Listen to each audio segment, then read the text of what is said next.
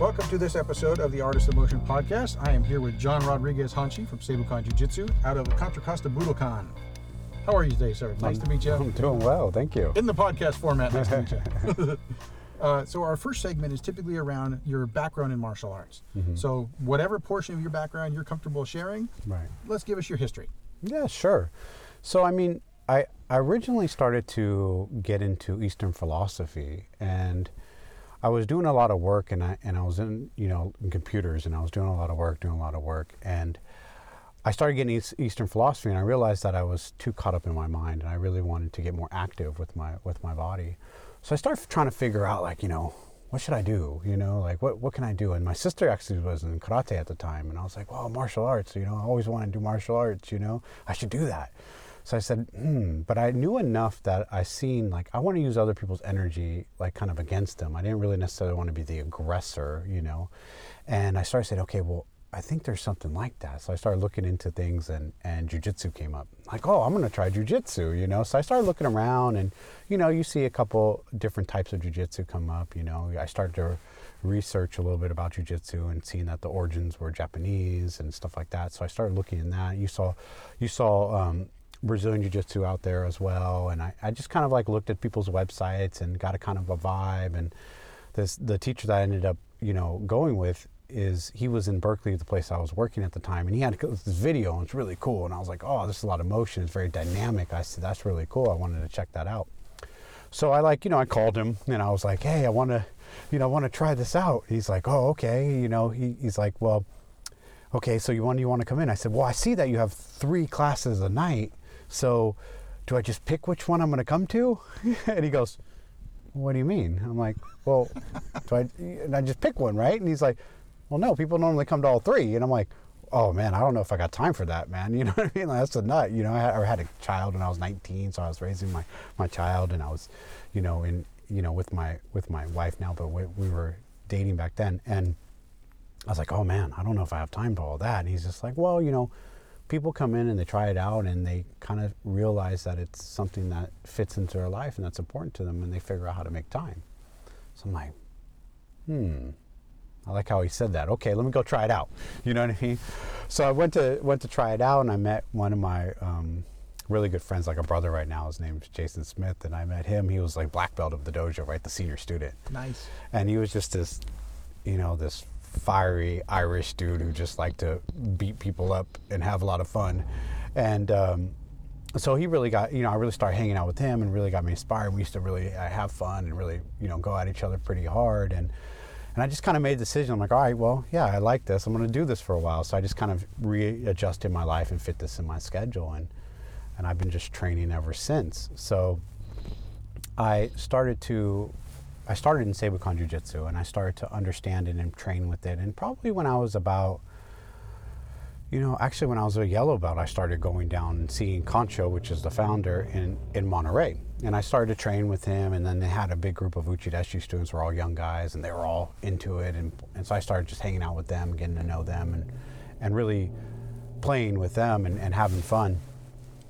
And then so I just like started to like really enjoy going there. So then I was like, man, I really want to be an uchideshi with these guys. And what uchideshi means, like you know, like inside student, like you're close to the, to the, to the your sensei, and you're really you know getting a lot of that knowledge, and you're committing to be, to commit to a, like structure. You're committing to a certain program with them that they're that they're doing. And my and Kancho was always really cool, you know. So I was like, man, I, I really like this guy. You know, he would look at you in the eyes he, he was very dynamic. He was very charismatic, and he and he, act, he, he seemed to me at the time like he, oh, this is a good guy, and he liked to, and he really cares. And obviously, I still think that way, but he really just portrayed that, and I said, wow, this is someone I want to really kind of hang out with.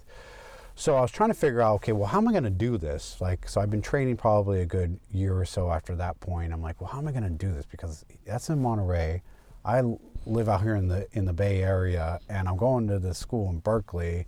I was like, man, I really want to do it. So I started f- trying to figure out if I could just commute and do it, and try to figure Holy out. cow. Yeah, and I was like, well, no, that's never going to happen. So I was like, okay, so you know, I I started to say, okay, well, what, what am I going to do? I'm going to start going down there every Friday.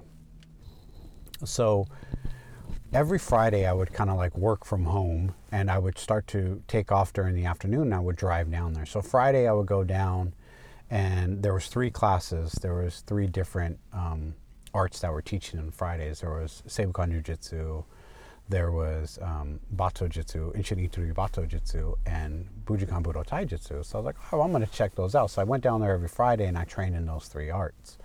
Then I would stay overnight at my friend's house in Salinas and then I would go the next morning because he had class the next morning. I would train in that class the next morning. Then I would take, I would drive from from Monterey and drive up to Berkeley and do a two-hour class there.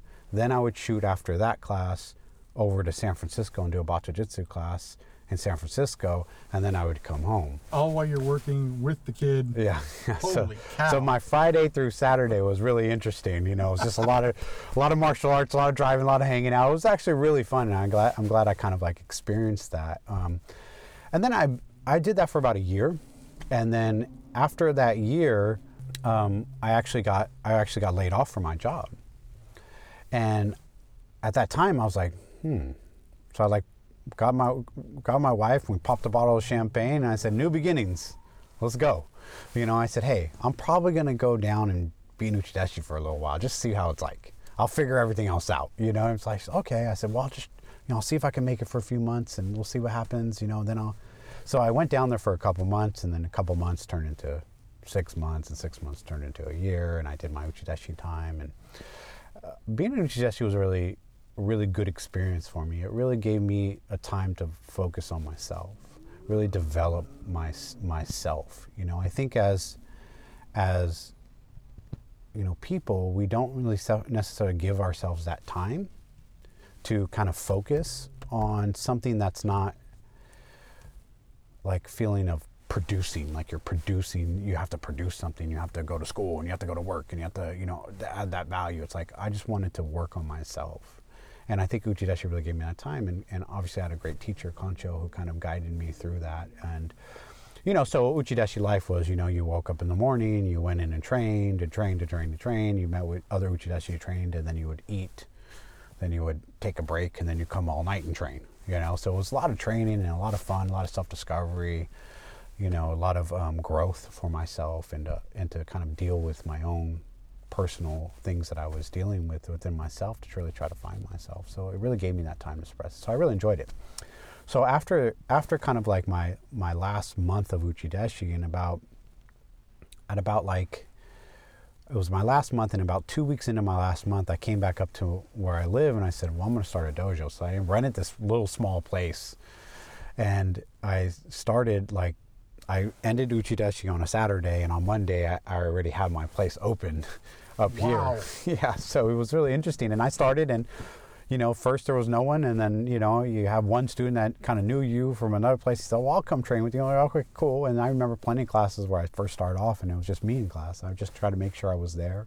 I'd do my katas, or I'll or I'll practice motion, or do something other thing. And at the whole time, I would still go down like every I believe it was every Thursday, I would still drive down to Monterey and, and go train with Kancho. That's a crazy commute. Yeah, exactly. So, but it was a lot of fun. You know, I, I think that there was a point in my life I just wanted to feel like I was in control of my destiny. I was in control of what I wanted to do, and it wasn't dictated. I think, you know, you feel dictated to a lot and you feel like you don't really know and life happening to you.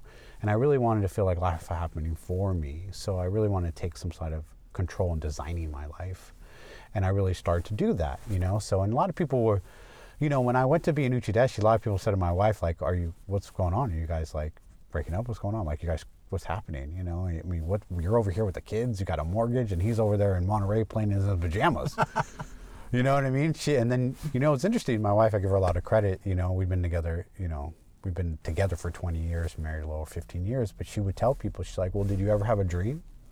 And they'd be like, someone will say yeah or no, and they'll be like, well, he's going to live his. That's awesome. You know, and I was like, this is why you're awesome, right? So, you know, I think shout out to Mrs. Rodriguez. Yeah, exactly, right. So you know, she's been with me for so long, and I think that you know, when you when you cultivate relationships like that, you're you're in it with through the thick and thin, and you kind of kind of learn to understand each other in a in a level that people don't really understand. You know, unless you had that experience. That's awesome. And you know, so so I it was fun to have to have that experience, get supported, and and then come and still get supported trying to create this martial arts studio, you know, and it wasn't like I was, you know, making minimum wage before. I had a good earning before I even started all this. So, you know, I was I was figuring it out, you know, and I was just fine. I was fine with doing a misogi, as I say, just stripping down to the basics and just kind of doing going for my dream.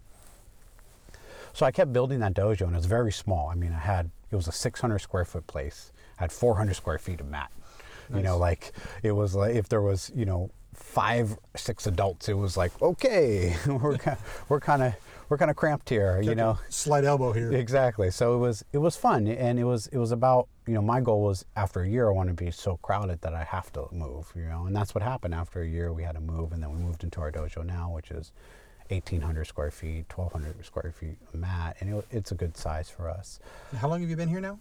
We've been in this particular dojo 10 years. That's awesome. Yeah. So we had we had a lot of um, good people that came and, and training, and, and I just kept training. So a part of being a Uchideshi I didn't even mention is that me and Kancho actually started tra- traveling and training all over the world which was really cool. So like actually after I got there, I think like the next two months, he's like, "Well, I'm going to Europe to meet these Hungarians, who've been who've been kind of training with me, kind of over videos and conversations, and they're kind of ready to do their do kind of like their black belt based on these trainings I've seen, and you know." I always have to be in person for any black belt demonstration. I want to see what they're really about, you know. And I'm like, okay, well, so if you want to go with me, we'll go.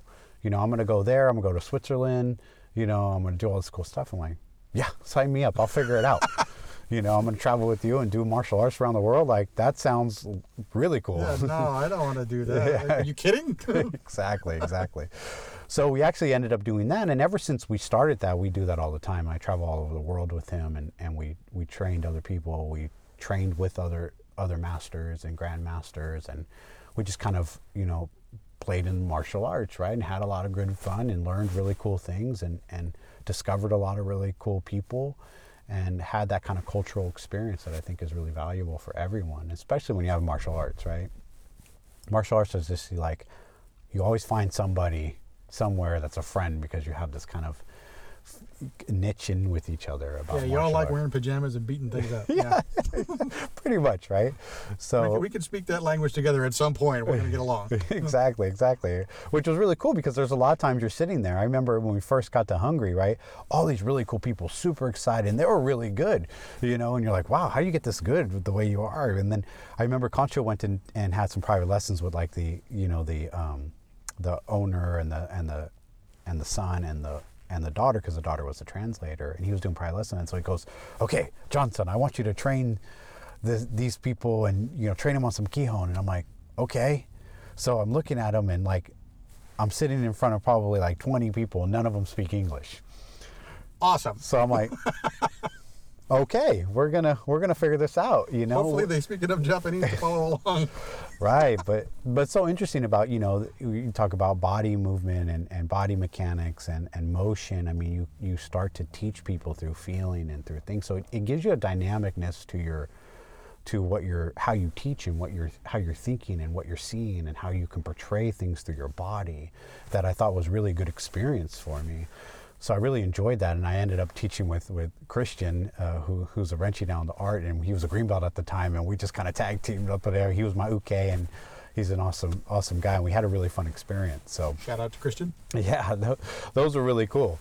You know, other really cool things like the thing about Kancho is very interesting because he just like will put you in a position where you're just like, okay, I'm, i guess I, am I'm, I'm going to do this. Like, you know, it was like, I remember one time I was in Uchideshi and, and he calls me up. He's in Japan at the time, right? Because he went over there. I think he, he had surgery on his elbow at the time. And he said, I'm going to go to Japan and get surgery and then I'll be back in, you know, like a month or two. I'm like, okay, no worries.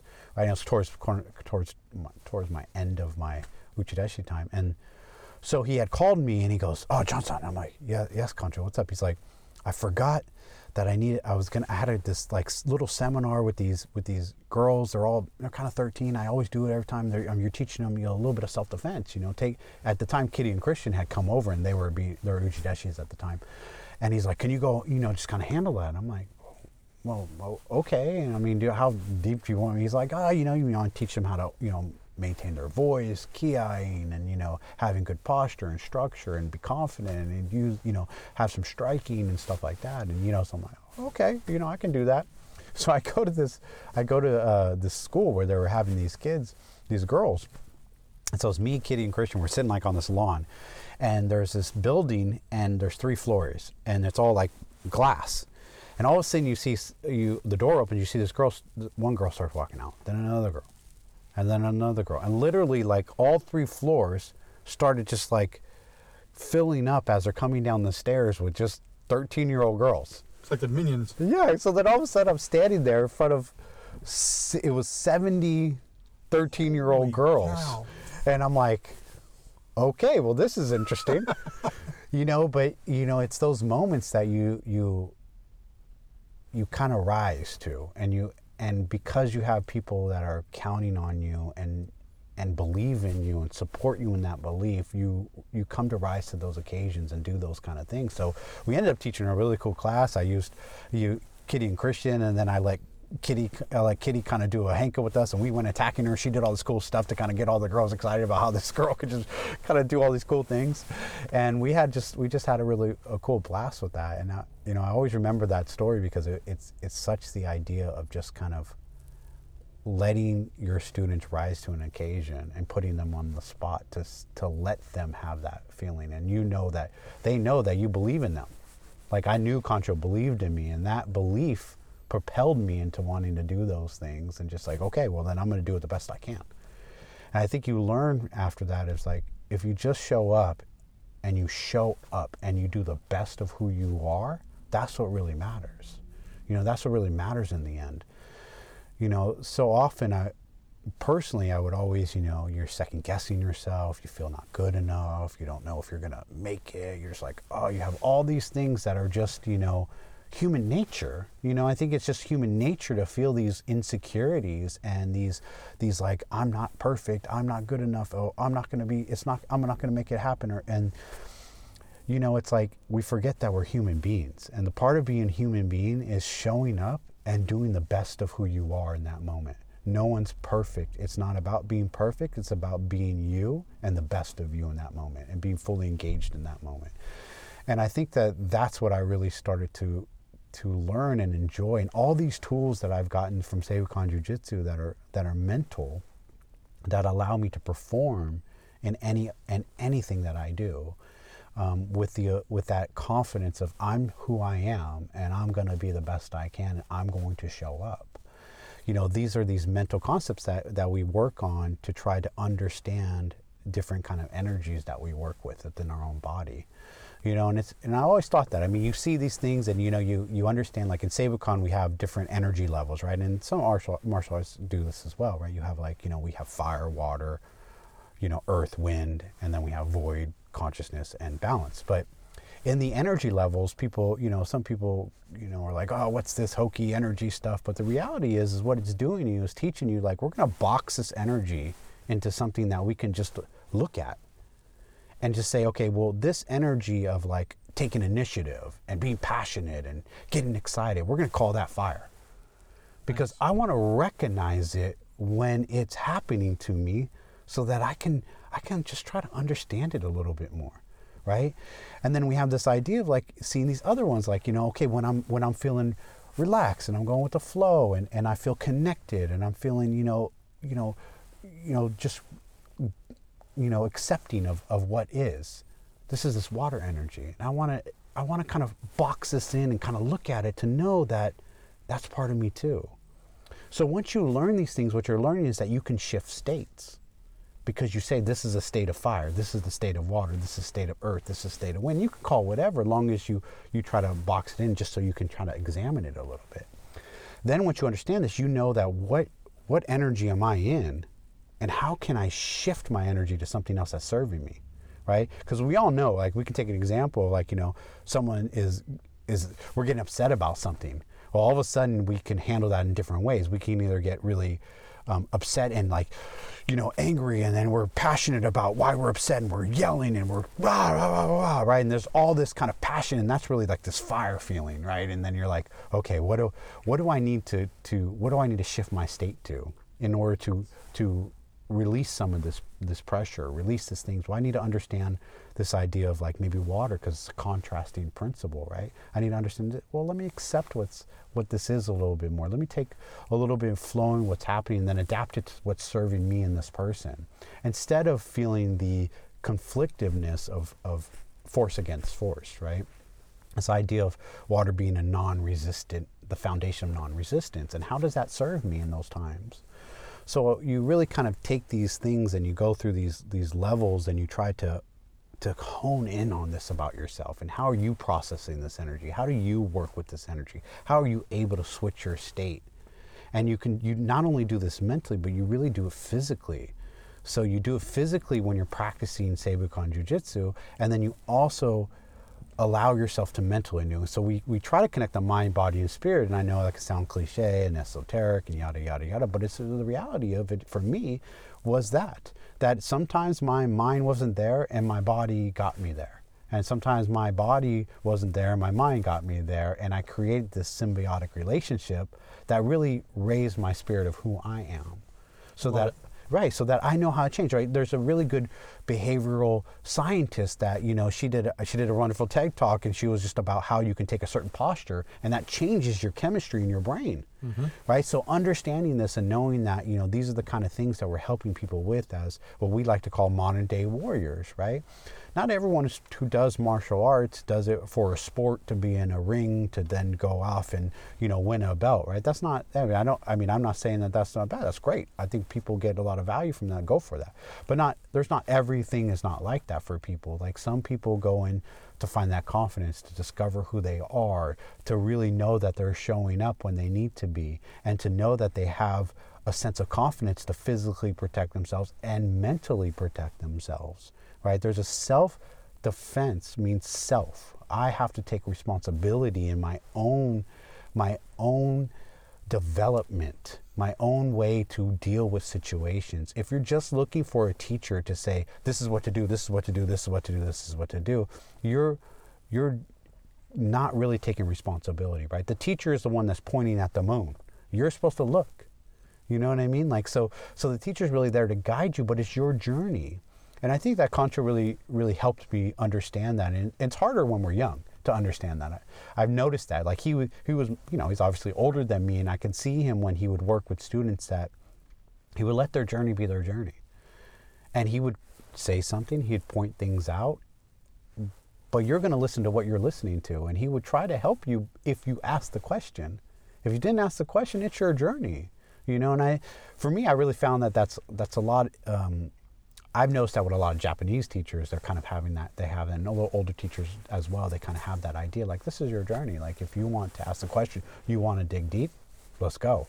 If you want to be like here, and you're and you're just kind of picking up little things, and you're smiling, okay, that's okay. That's you. Let you be you. You know. Mm-hmm. So it's very interesting. But now, when I was younger, I wanted, you know, I'm, I hope I'm kind of still young, I guess. But when I was younger teaching, you know, I, I wanted that, you know, no, don't do it that way. Like, what are you doing? You're going to get, you know, that's no, you got to be like this, be like this. And, you know, you would try to force the issue a little bit. And you realize that, you know, the forcing of issue is not really the motivation. Some people may see that, but that doesn't really create the kind of motivation that sustains, where people really like start to get that self discovery, get that self responsibility, start to look deeper within themselves to discover more, and then use their resources to then grow and that's what you're trying to teach people is how are you teaching yourself how to learn and grow and use the thing that's around you based on how confident you are that you're going to be able to grow. And I think that, that when we when we help students realize that they actually grow in such a nice way for who they are and what they want to accomplish in their life. And we as teacher have to be okay with that. Oh, it gave me goosebumps. Right? Because it's awesome. it's not really us to determine that you have to grow like that because then we're just being, you know, you know, robots and stuff. Yeah, and we're telling you what to do, not letting you get you know, exactly, walk your own path. Yeah. Exactly. And now if they if they if they have discoveries and they ask the questions, then you're like, okay, cool.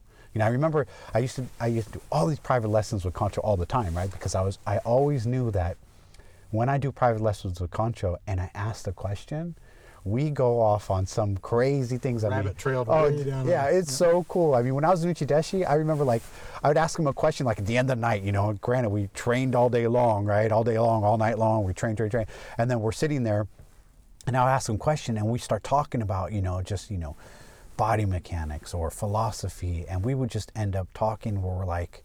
Next thing we know, it's three o'clock in the morning, and we're like, "We gotta go. we gotta wake up tomorrow. We gotta teach class," you know. But it was so cool to have those experiences with a mentor and a teacher who who holds space for you. And mm-hmm. I think that as I go older, I learn, I try to, I learn, but I try to do, and I always say try because sometimes I fail, and I think that that's okay because we learn from that those failures. Is I try to hold space for students. I try to say, okay, how do you want to grow, and how can I help you with that growth? And you learn this by knowing that you have students to come in, and you just like you know, you're like, cool, this person is so excited, they're so cool, and they're never gonna leave. And then something happens in their life, and then they're gone.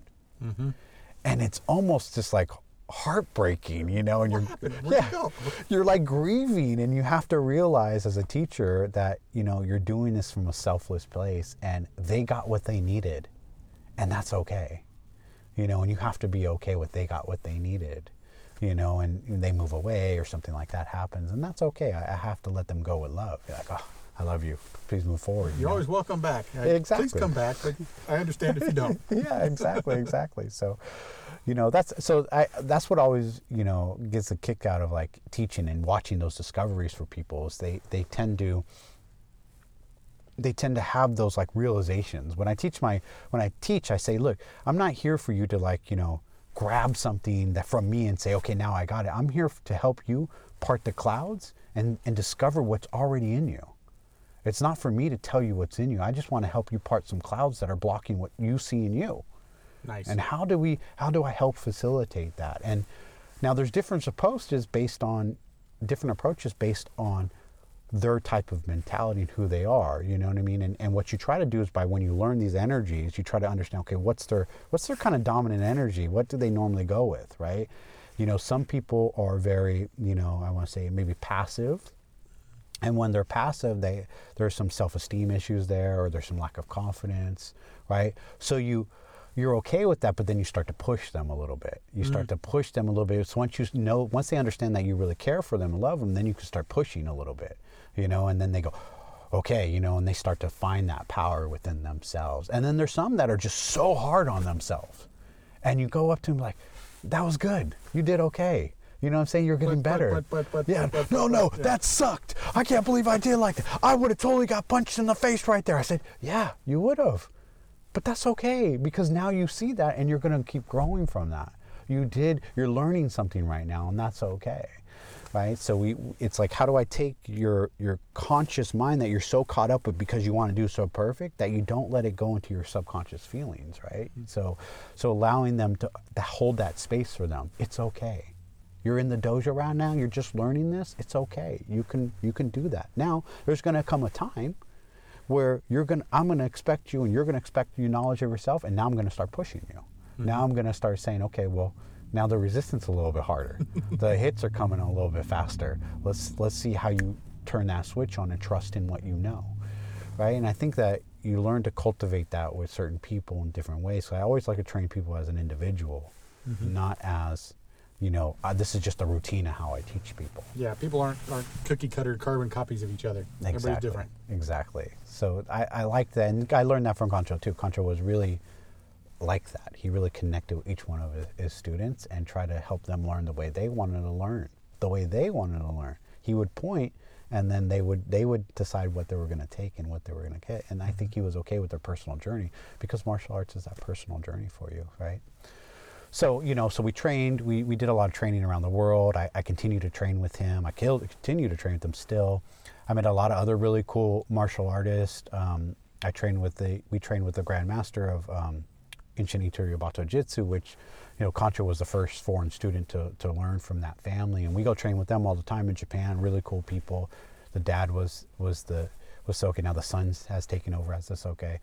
Um, we trained, you know, in Daito Ryu Aiki Jiu-Jitsu in Japan with, with Kondo Sensei. We trained with uh, Masaaki Hatsumi Sensei with, in, in um, Ninjutsu Soke and then I met a lot of really cool people.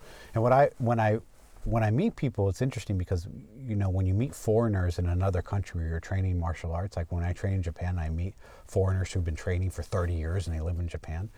They have a Western mindset, hmm. right? So when you have a Western mindset, the way you learn from them is more is kind of more conducive to your own mindset because we're Westerners, mm-hmm. as opposed to sometimes the other the other um, culture is much different because they think differently they they express things differently. So you kind of find people that you start to okay i understand what you're doing oh i see what you're doing and you're teaching in a way that i can consume. And then once you start to understand that then you start seeing the invisible that you haven't seen before right? So which is really cool because i love that discovery.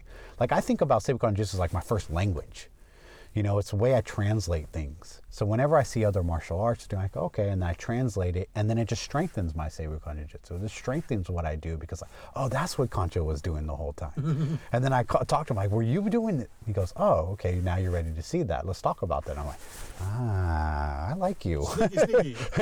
right, I like you. But it, it's cool because again, it's myself, my own self-discovery. It's my journey, and I take personal responsibility in that, and not give that necessarily away. But I know who are those teachers and who are my resources that I can lean on, and have those really cool conversations with, and we can go deep into that that rabbit hole, or or not even have a conversation. We just train. We can mm-hmm. just train hard, and we, all of a sudden I'm seeing and feeling things that I that I've never felt or or has felt in that way before. I'm like, oh, I, oh, that's cool. I'm going to take that and and start to incorporate that in my movement, right? Because we're talking about body mechanics and movement and stuff like mm-hmm. that, right? So, so that. So, oh, that's been pretty cool. I know I kind of went off topic there. that but- was fantastic. You kidding me? yeah so so yeah so i mean i continue to i continue to tre- to teach i continue to train i always was a big believer in teaching is training and that's how i cement more of what i understand and i really like that about Seibukan Jitsu because if you're a yellow belt you start teaching the white belt hmm. right and it's really so you start to cement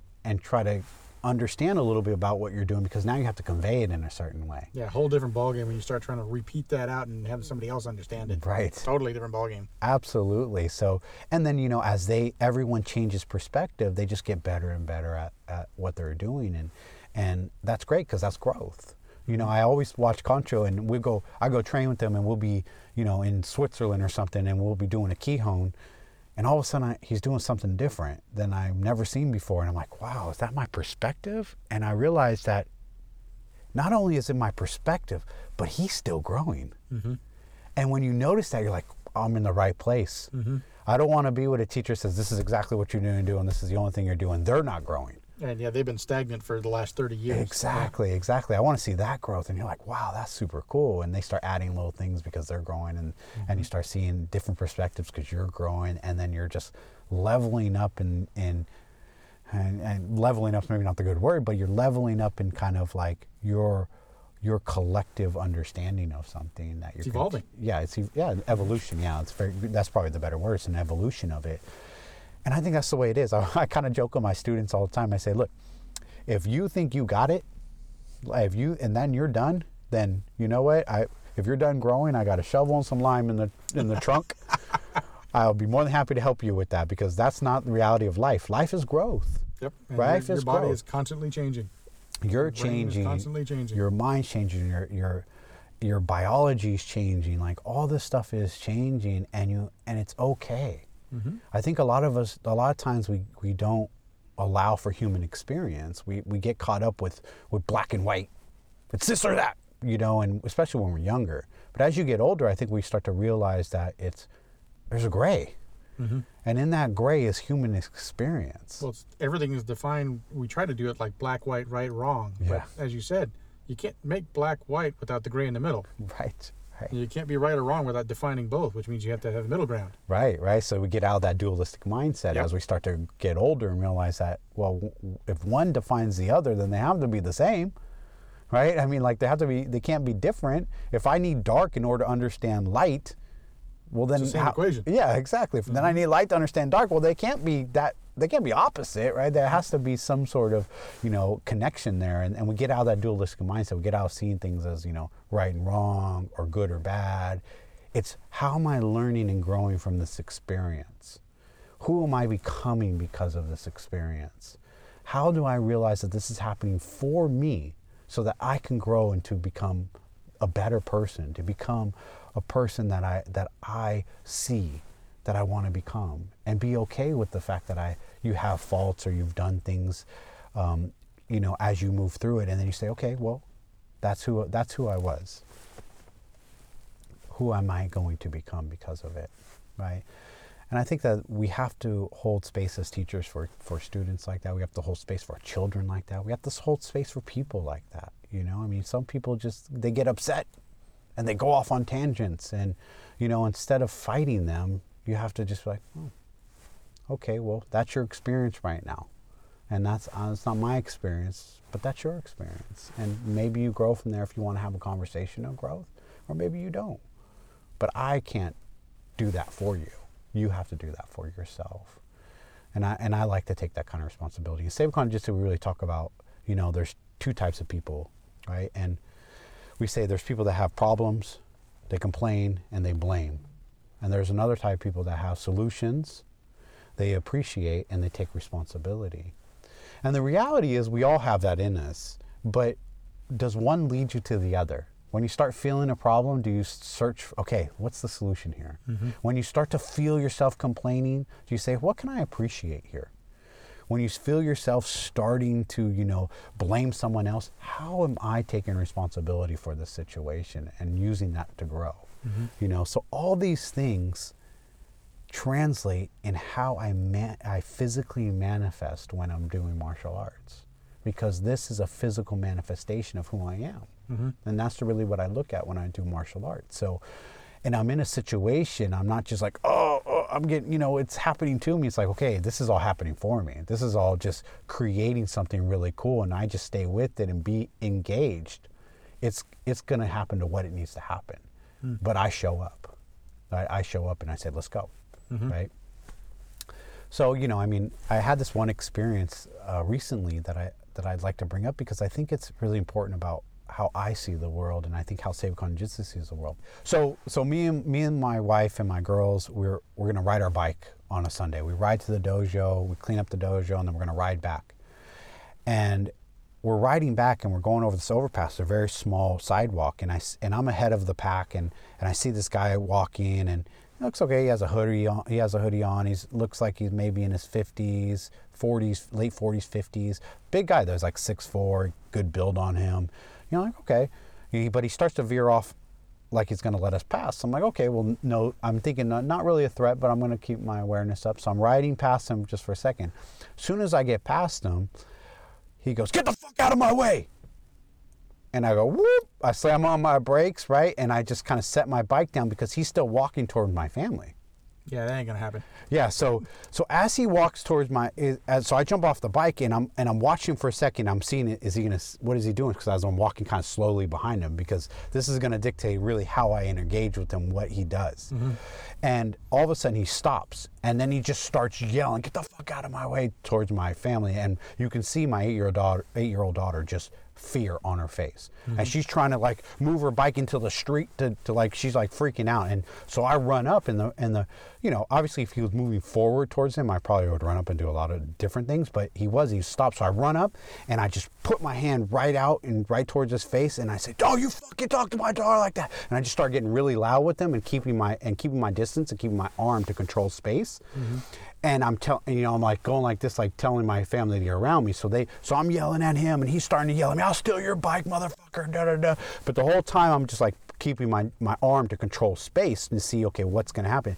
And as they go by me, and I'm I'm standing there, I'm okay, and I'm just like fully engaged. I'm just like, okay, this is if this is going to happen, this is going to happen, right? I'm like, I'm ready to to make something happen, but I'm holding that space. I'm trying to ju- I'm trying to assess what is he really doing in because he then he starts to like do this little like swing at me, but it's nothing threatening. It's just like he's he's trying to hit my hand away, but my hand's like fully extended into his face, and I'm watching for, for this movement, and I'm like, okay, he's doing that, but he's not really moving in. So he's he's but he's keeping his other hand like cock. So I'm like, okay, he wants me to engage him because he's gonna like do this and then try to hit right. me the minute I move in. So I'm judging on this.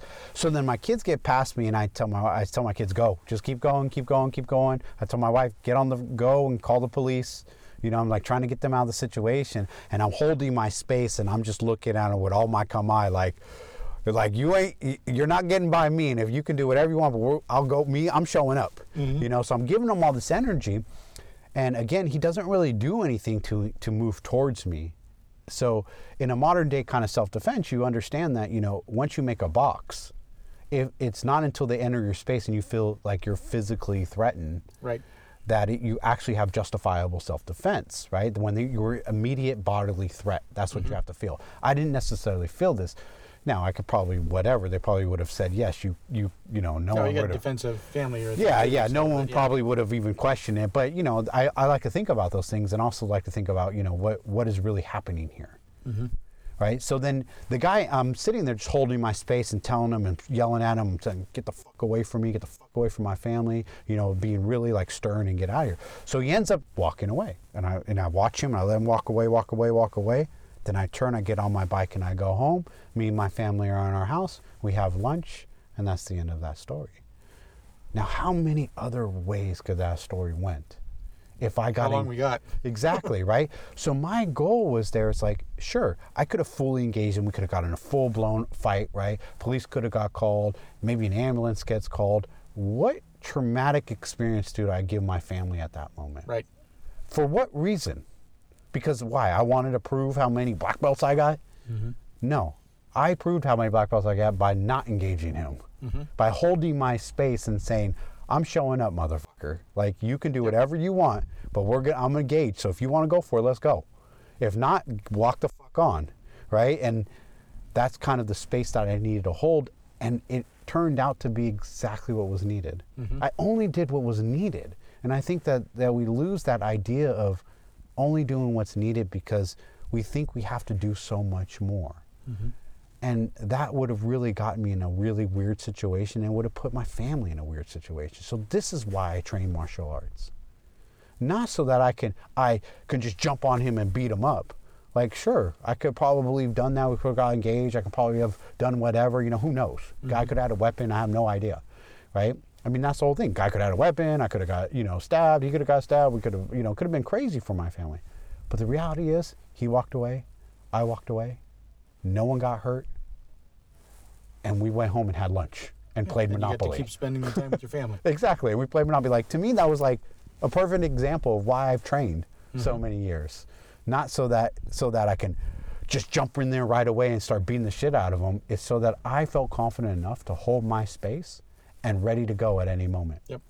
That's why I think people people train in martial arts when we're doing what we're talking about in self-defense. Now, granted, every other thing is, is really cool too. If you have something that you love to do, be an artist of it. Engage it fully with with all with everything in that moment. Because when it comes down to it, that's what it is. It's that moment. Right? It was that moment for me in that person. And I don't know what's gonna happen. I'm not thinking about that. I'm not creating these false ideas like, well, I'm just gonna beat this guy's. I'm like, I'm here. He's there. I'm prepared. And I'm gonna do whatever it takes because I will show up. And that's what that's the kind of confidence that I think people are, are looking for, not to just be like, oh, I know I can beat him. You don't know shit. Mm-hmm.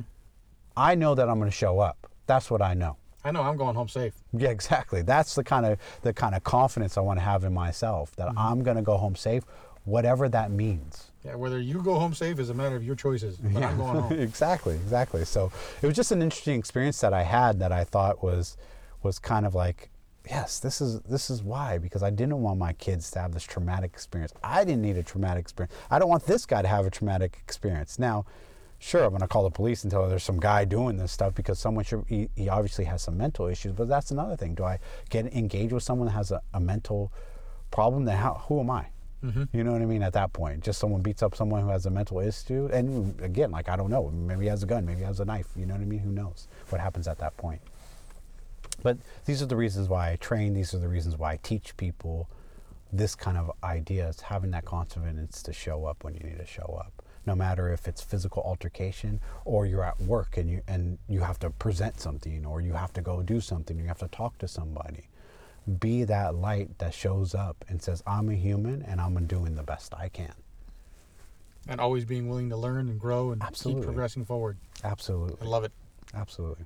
But just to touch back on a couple of points. Yeah. I love how much you've taken from your studies so far to clarify for our listening audience that may have you know haven't looked at your website yet, which we're going to plug later anyway.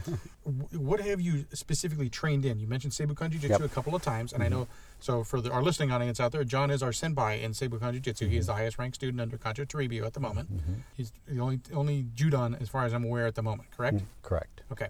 What else have you trained in on top of that? So I trained in in Seibukan Jiu-Jitsu. I trained in Batto Jutsu. Inchinitori Batto Jutsu was just about the, the samurai sword. We trained in that tonight. That was fun. Uh, and then I trained in Bujinkan Budo Taijutsu, which is like ninjutsu, which there's a lot of we could talk a lot about about that, but there's some some really cool, interesting things in there. And then there's some weird shit that people do. So, but you know what I mean? It's like anything, right? I mean, you you you find what you find. We trained in um, Daito Ryu Aiki Jiu-Jitsu with with Kondo Sensei.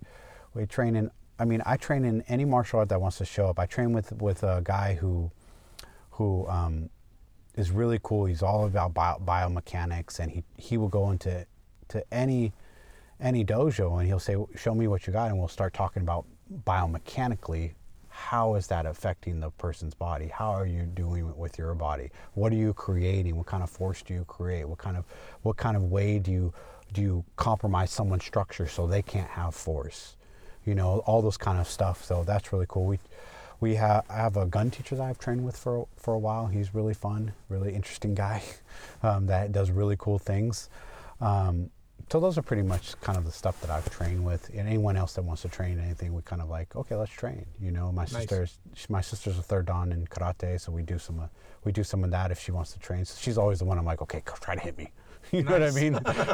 Because I know she's not she's not messing around. She's not going to pull it either. yeah, exactly. First is my sister because she really wants to kids. We have this brother sister thing, and second is like she she understands right when you're you're only as good as the person that's trying to strike you Mm-hmm. or trying to attack you, right? And that's what I have to tell my students because I'm like, look, you guys are all nice people.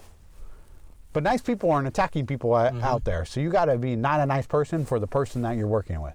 Yeah, it's Like it's, c- it's this weird phenomena too. It's like inherently the, people who I've had experience with to train martial arts, we're inherently good people. Yeah. And you have to train them to be thugs so that you can model something that they're actually going to see on the street. Exactly. And it's this weird dichotomy. It's like you just don't think about that outside the martial arts. Right. It's like I would never want to go be a thug. right. I would never want to be the jerk that's going to go pick the fight. Yeah. But I have to on the mat, or somebody's not going to get the lesson. Right. Right. And just teaching people to embody that is, I think that's harder than teaching the martial arts half the time. I, I agree with you. It's very hard. I mean, you because it's interesting because first of all, your senior students they have to create an environment that's welcoming. They mm-hmm. have to create an environment that holds space for people to learn. Mm-hmm.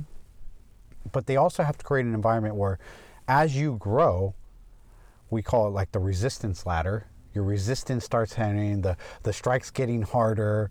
The you know your pauses hurt a lot more if you're trying to mm-hmm. do something. Anytime you try to oh try to think through something, boom, you're getting tagged because you shouldn't be thinking. Yeah, we don't you know, teach people face block, but every now and then they learn it anyway. yeah, exactly right. So, you know, and and it's it's really interesting because it's kind of hard to create an environment like that sometimes because of what we're talking about. It's like people really start to get to know each other and really like each other, and then until you flip that set, that you know that mindset and says. I'm doing this because I love you, because I like you, because I want you to, to be able to progress and move forward. You know, those are the kind of things that, that I think senior students start to start struggling with when they're working with younger students. Now, if you, it's really cool when you come up with certain people, you know, because you're kind of at the same level and you really start pushing each other in that way. I think that's always really fun when you come up with certain people and you have that kind of that kind of um, camaraderie and then camaraderie and that you go off on each other a little bit, you know. And Yeah, like, "Oh, you're working oh." each other, you can hear each other. Yeah, Just A little exactly. bit that, that, that goes up to 11. Exactly. Just a little bit. Exactly. And but they have a hard time with the with the younger students. They're either way too hard on them in the beginning, or they don't know when to turn on how to be harder, Mm-hmm. right? And be a little bit more, you know, hey, you're doing martial arts here. Remember that. You're like Right. we're not we're not in a ballet class. You know what I mean? Like let's go. You know, Mm-hmm. here comes that fist. You know. um, so I, you know, I think that's the that's the dynamic of a of a dojo. I always, whenever I see people being nice and having a good time, that's fun. But then I always say, okay, that's great, but let's not be in dojo land either. You know what I mean? Like understand who you're dealing with. If they get in the movement and they're just getting it, well then push the level, like keep pushing it. This is what I kind of like about when we um, we take someone and we teach them how to do ukemi, right? So ukemi is, is this idea of you know um, receiving and moving, right? It's I think about it as like you know if you if you break a kamae, what's your goal? Get back into your kamae. Well, you're going to use a ukemi to do this, right? So in ukemi, we we force people to take better ukemi because we keep pushing the pressure, and they have to move their body really quickly to protect themselves, mm-hmm. and that to me is like once you understand that and once you get really good at that, that's all you're ever doing. Like all I think I ever do is just take ukemi on how you react to what I'm doing to you. Mm. So that I'm consistently just responding to your movement. So if I do something and you react a certain way, I'm just gonna take ukemi and respond to that movement in a way. So I'm always listening with my body to how you move based on what I'm doing. Now I can start to dictate that movement by putting you in different positional ways, right? Like deconstruct your spine a little bit, or compress your spine, or you know, put you in a way where your your hips are really locked, or you're weighted on a specific leg. Well, then that's going to force you to move in a certain direction. So I'm already kind of baiting you to move a certain way, which kind of makes it easy, but it becomes a lot more of a feeling based and a thought based thing. You right. know, you feel those things instead of thinking. Thinking is too too too slow. Mm-hmm. To be honest with you, I I have a really funny experience, and not to I don't want to try to like you know I'm trying to be humble about. It, I'm not glow about, it, but it was a very interesting experience. So I had this guy. I'm actually we're actually in a movie called um, Dogtown Redemption, and it's about this guy who who was lived in Oakland. He was he was homeless. He had a he had a big problem with heroin, and he recycled, and that's how he kind of lived his life. And he kind of just that's what he wanted to do. Well, one day he, this guy starts showing up in the dojo, and he, he's just sitting there. He's really respectful, watching. And you know, he started coming in first in the juniors classes and kind of staying for the adults classes. And you know, some of the moms were like, "This dude," and he would come in and he had you know nunchucks in his back pocket, you know, like some shit like this. And I'm like, okay. So I'd go up to this guy and I would say to him, we are guerrilla podcasting, so we're gonna have some sound effects going on here. so I would go up to this guy and I said, "Hey, how's how's it going?" You know, and I was like, you know, trying to get the vibe, like what's going on. And he would just like get up and he'd bow to me, and it's just like, "Hi, is it okay if I watch?" You know, I, I, I mean, that's fine. You just be respectful and, and just be quiet. And he's like, okay, no problem. So he kept, he kept coming and then he started coming into the sword class and watching sword class, watching sword class, going, oh, I really want to enjoy, I really want to. And I said, okay, well, you know, I mean, if you really want to do this, this is what it takes and da, da, da. And he said, okay, okay. So he just kind of kept putting things together. And then I told him, I said, well, if you come, I, you can't be on any drugs here or working with weapons. You can't, you know, you have to be sober at the time and stuff like that. So he ended up coming and getting in the class and, you know, I, you know, I still, I still charged him a fee, right? I felt, you know, I knew he was homeless, but I was just like, my job is to empower him. So if I still say, okay, here you, you can do this, this is how much this costs. Let's see how how much you really want to do this, how much you can power to do it. And he did. I said, okay, now now I know where you're at. And so he would figure figure it out. And I'm like, okay. And so he started coming in. Really cool guy. And he started coming in, he started training with us, training with us, training training training us. And we do all sorts of stuff. And then all of a sudden he tells me, he's like, um, you know, Shihan. I'm like, yes, yes, sir. What's up? He's like, so these guys have been following me around for the last seven years recording my life. And I'm like, what? You know, like, what? Are you okay? You know, he's like, yeah, they just been recording my life, doing a documentary and they want to come in and record here as part of their movie. And I'm like, okay, you know what I mean? And the whole idea was that he, he ended up getting off of heroin and he ended up getting back into martial arts. And, and that was a story for when he was younger because they were documenting his life that he was into martial arts. So he ended up doing this. And so they came in and they filmed and, and, and he, they did a little interview at the end and there was a couple of us there at the time. And, you know, and he was just a he was really taking responsibility for his life. And I remember, like in the movie, they they challenged him and they said, "Well, you know, you know, how much of this is you know because they were talking about his life and they said something about you know, well, you had all these things that happened to you and." You know they, you know, all these things when you were a child, and this is what, and it caused you to be a certain way. And he, he looked at it and said, "Look, someone can put a loaded gun in front of you. You still got to pick it up and shoot it." And I said, man, that's some, and he was super cool like that. So anyway, long, kind of long story short, he, we ended up seeing this movie. It's dog called Dogtown Redemption. It's a, it's a documentary about, um, about these recyclers in Oakland, and he was part of that movie, and we were in that movie, which was, was just kind of a cool experience. But so, anyways, we're in a class one time, and what would happen is like he would have all these katanas, these these you know iaitos actually, and he would use them for for training. But anytime he would walk around and the police mess with him, the police would just break it. Oh.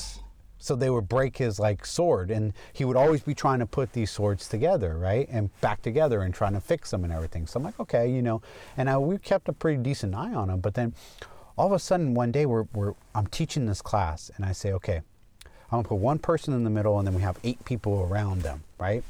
And you're going to the first person's gonna walk towards you, and you're gonna turn to walk toward you. You're gonna turn, and you're gonna cut, and when whenever you feel anyone else walk toward you, I want you to turn and cut immediately. I don't even want you to think about it. Turn and cut me. Trust your feeling. So the whole class is about trusting your feeling. Don't think about it. Don't try to anticipate it. Just trust yourself and move with that feeling of pressure, that feeling of movement, and trust yourself. So, because so they'd be in one thing, and someone from behind them will start walking to them, and they would have to turn and cut. So a lot of people would have issues. They would turn and they would like second guess themselves, or they wouldn't turn and they would try to, you know, hear, and they would do all these things to try to convince themselves instead of just going for it. So the whole point was you don't have time to think. You got to trust in your feelings. So we're doing this right, and I so I have all these eight people, and I have him in the center, and I'm kind of in between two people, and he he had cut one, and he was just like raw. He was like really cut down really hard, right? And I was like, relax, you know what I mean? Like relax with your cut. That's what's to make you have a good cut. So he cuts one way, and the guy next to me starts walking to him. So he turns and he just does this, you know, this monster cut, and his sword snaps off of his off of his um, uh, tsuka. So the handle, the broken, the yeah, the off handle, yeah, just completely snapped off of it, right? And this thing is flying towards me. All what I'm seeing is just silver, shiny stuff. And with one breath and one movement, I just went, and I just moved my right leg and just kind of turned my right leg and moved away, and the sword went right where my foot was going to go Oof. and right where my foot was actually before that right it was my right foot was kind of forward and then i just kind of pivot on my on my uh, left leg and my swung my right foot around. And i remember taking a big deep breath and just going because there was no time. There was no time. I just kind of resigned to the fact that i'm going to move and i trust my movement. And that sword literally went into the mat right where my foot was going to be. And it was the trippiest thing. Everyone was just silent for like two minutes. They're like Everyone's looking at each other, and I'm like, okay, this is a good lesson for us all. We got to make sure we really pay attention to our weapons. you know, so what happened is he had he had like only one one part of the of the um, inside the tsuka there was only one hole, the mekugi, right? It was only in the in one, and you should have two, and that that thing broke off and snapped, and that's why his blade came flying out. But it was it was interesting because that was the that was the lesson of the of the whole class was to trust your feelings. And you went and just trusted exactly what you felt. And it, and it was and it was so trippy. So you have those kind of experiences, and you're like, "Whoa, that's so trippy!" You know, to have that experience and have that conversation about it. Yeah, so literally there was a, out of the lesson out of that entire class, and you got to put it in action during that class. Right, right. And that's the one of those things where like, you know, you just show up and you just you just trust. And I think that that's really martial arts started to give me or gave me that and still gives to me that kind of feeling of just okay, I just keep showing up and I just keep learning and doing my best and having the confidence to know that that's who I am and that's what I'm going to continue to do. And I think that that's why martial arts is so great for children and people and, and all that kind of um, everyone in that realm. But you know, you also ha- it's also a practice, right? You have to be engaged in your practice. If you're not engaged in it, then don't do it. You know, find something else that really, you know, gets you feeling engaged and and get you challenged for you to overcome your challenges, right? When I talk to my parents for the kids, I say, look, like I'm not I'm not here as an after school like activity. Like I'm here as a school and I'm I'm going to challenge your child. I'm going to do it in a loving way. I'm going to do it in a compassionate way. But your children are going to be challenged.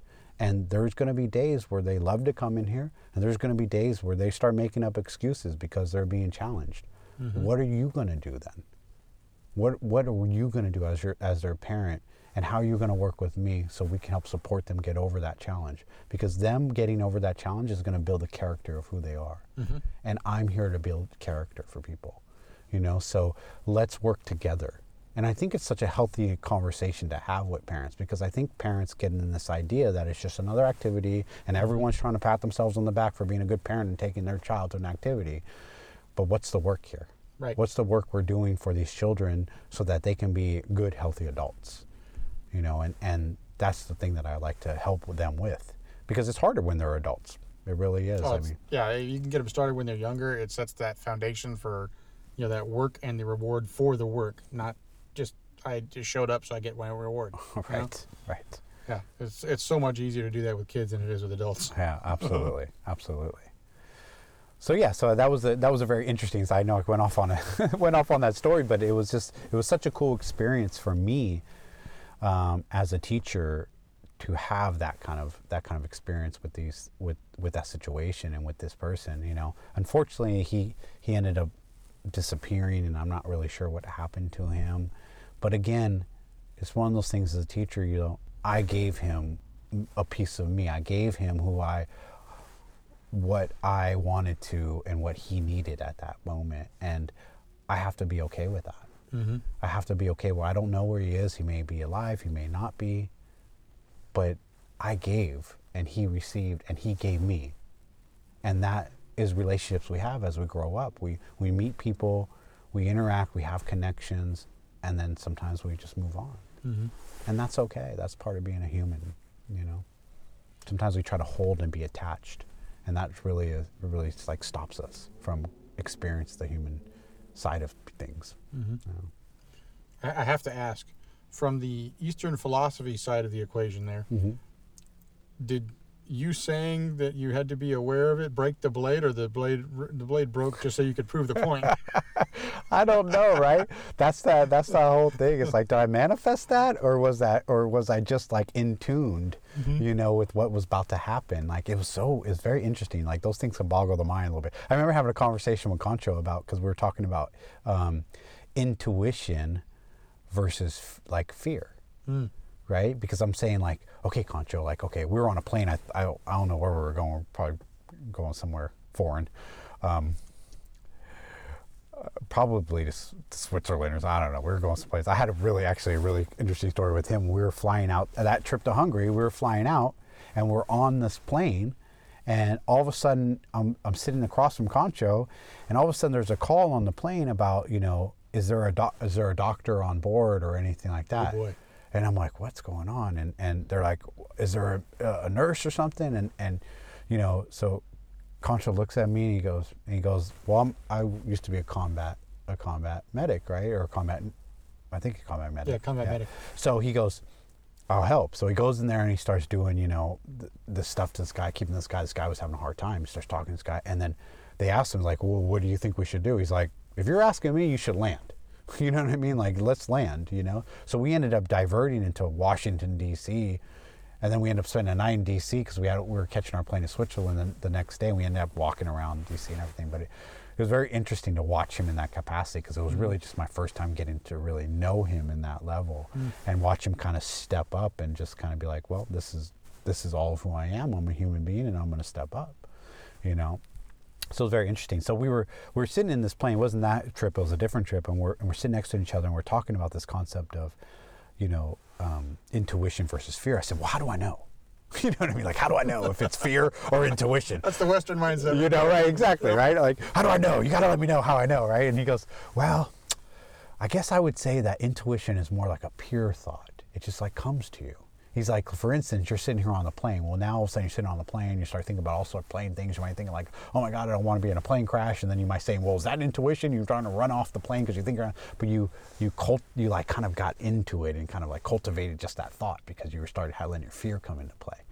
But intuition is more like this idea, like it just pops in your head and it's clear. And you're mm. like, oh, and it was funny because I started to play with. Remember, like in in Seibukan Jiu Jitsu and Kancho, he's very good about like taking something and then just playing with it. Right? It's like, you know, play with it, see, discover a little bit more, you know. And I think once you start bringing things into perspective, you start to you start to understand them more, right? Like you you know you you're looking at that red car that you want to buy, and all of a sudden there's a red car everywhere, you know that mm-hmm. kind of mm-hmm. idea. So I'm playing with I'm playing with trying to understand intuition, and I remember driving, oh right here over here, and I'm driving, and all of a sudden my mind my it comes to me and says get off, get off the freeway, and I, like I'm like then my logic mind comes, why the fuck would I get off the freeway here? like my next stop, bro. I'm on the next stop is where my, my where I'm supposed to get off. Why would I get off here? Like I almost was like confused why my mind would even say that. Mm-hmm. Like why would you like that thought would come to me? Like why would I get off there? And literally like 30 seconds later, boom, stop traffic. Mm. I was sitting there for an hour. and I'm like, jeez, I should have listened to that thing. Why am I not cultivating this? uh, now, if only I can have intuition about, you know, how I can, you know, win the lotto. you know right. so it's, it's, it's very interesting how you play with things like that. And I think it's important for us to kind of discover those things and play with them and, and see, just see the possibilities. You know, I think too often we have endless, we don't allow endless possibilities to kind of happen. We want to, we want to control so much that we don't leave space for something else to happen. Right? So, anyway, so yeah, so wait, what was your question?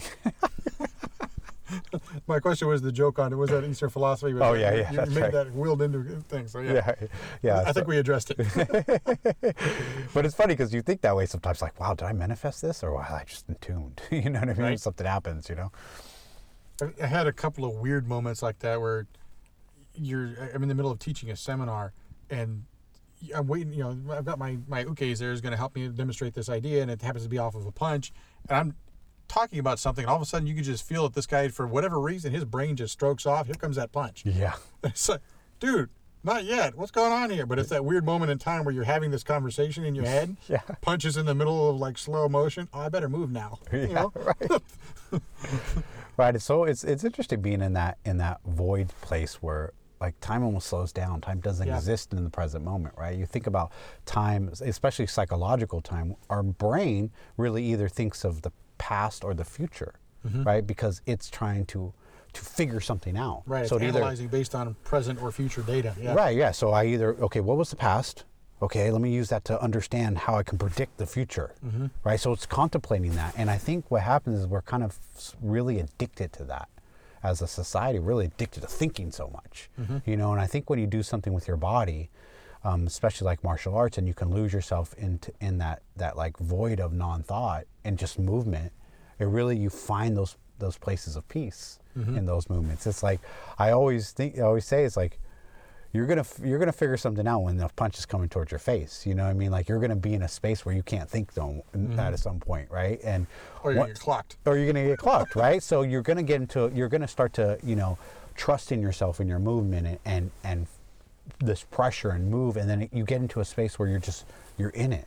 You're engaged and fully in the moment. You forget about what you're having to have for dinner. You're not thinking about what you just did 10 minutes ago all what you're doing is engaged in the fact that this fist is coming at your face. Mm-hmm. And there's such a surrealness in that, you know. It's like, you know, if you play an instrument or something like that, you know, you can you first you learn, you know, the you know, the chords you, or you know the keys and then the chords and then you and then you start to learn certain songs and you start to try to play it and then and then you you understand to a certain point that it then becomes an art and you learn how to create your own song. Mm-hmm right? So I think anything that you do and you really fully engage in that, you're eventually creating your own story, your own song, your own interpretation. And that's what I really love about Seibukan Jiu-Jitsu because it becomes like that. It's very structured in, in the beginning. Here's a kihon, here's this, there's this, here's drills, you know, and that's what all kihon really is, just like drills, drills, drills. And then it slowly starts to dissipate those drills. It slowly allows to open up for your your own body movement, how you move, how you interpret the movement, how, you know, with obviously with a, a foundation of, of understanding about what you're trying to do, but it really, you, you start to see people come out of and be who they are mm. when they start to get into those levels of just expressing themselves in movement. Now you've trained how many how many black belts do you have now? to not enough. No, I'm kidding. no, no, not yours personally. Like, yeah. How many students have you trained to black belt now? Um, ballpark, just roughly mm, I want to say mm, Like each, you mean degrees of black belts or just black belt? pre- Like, Like how many people have you promoted to Shodan or more? I would probably say about 30. Okay, so that, that's a pretty good sample size. Yeah.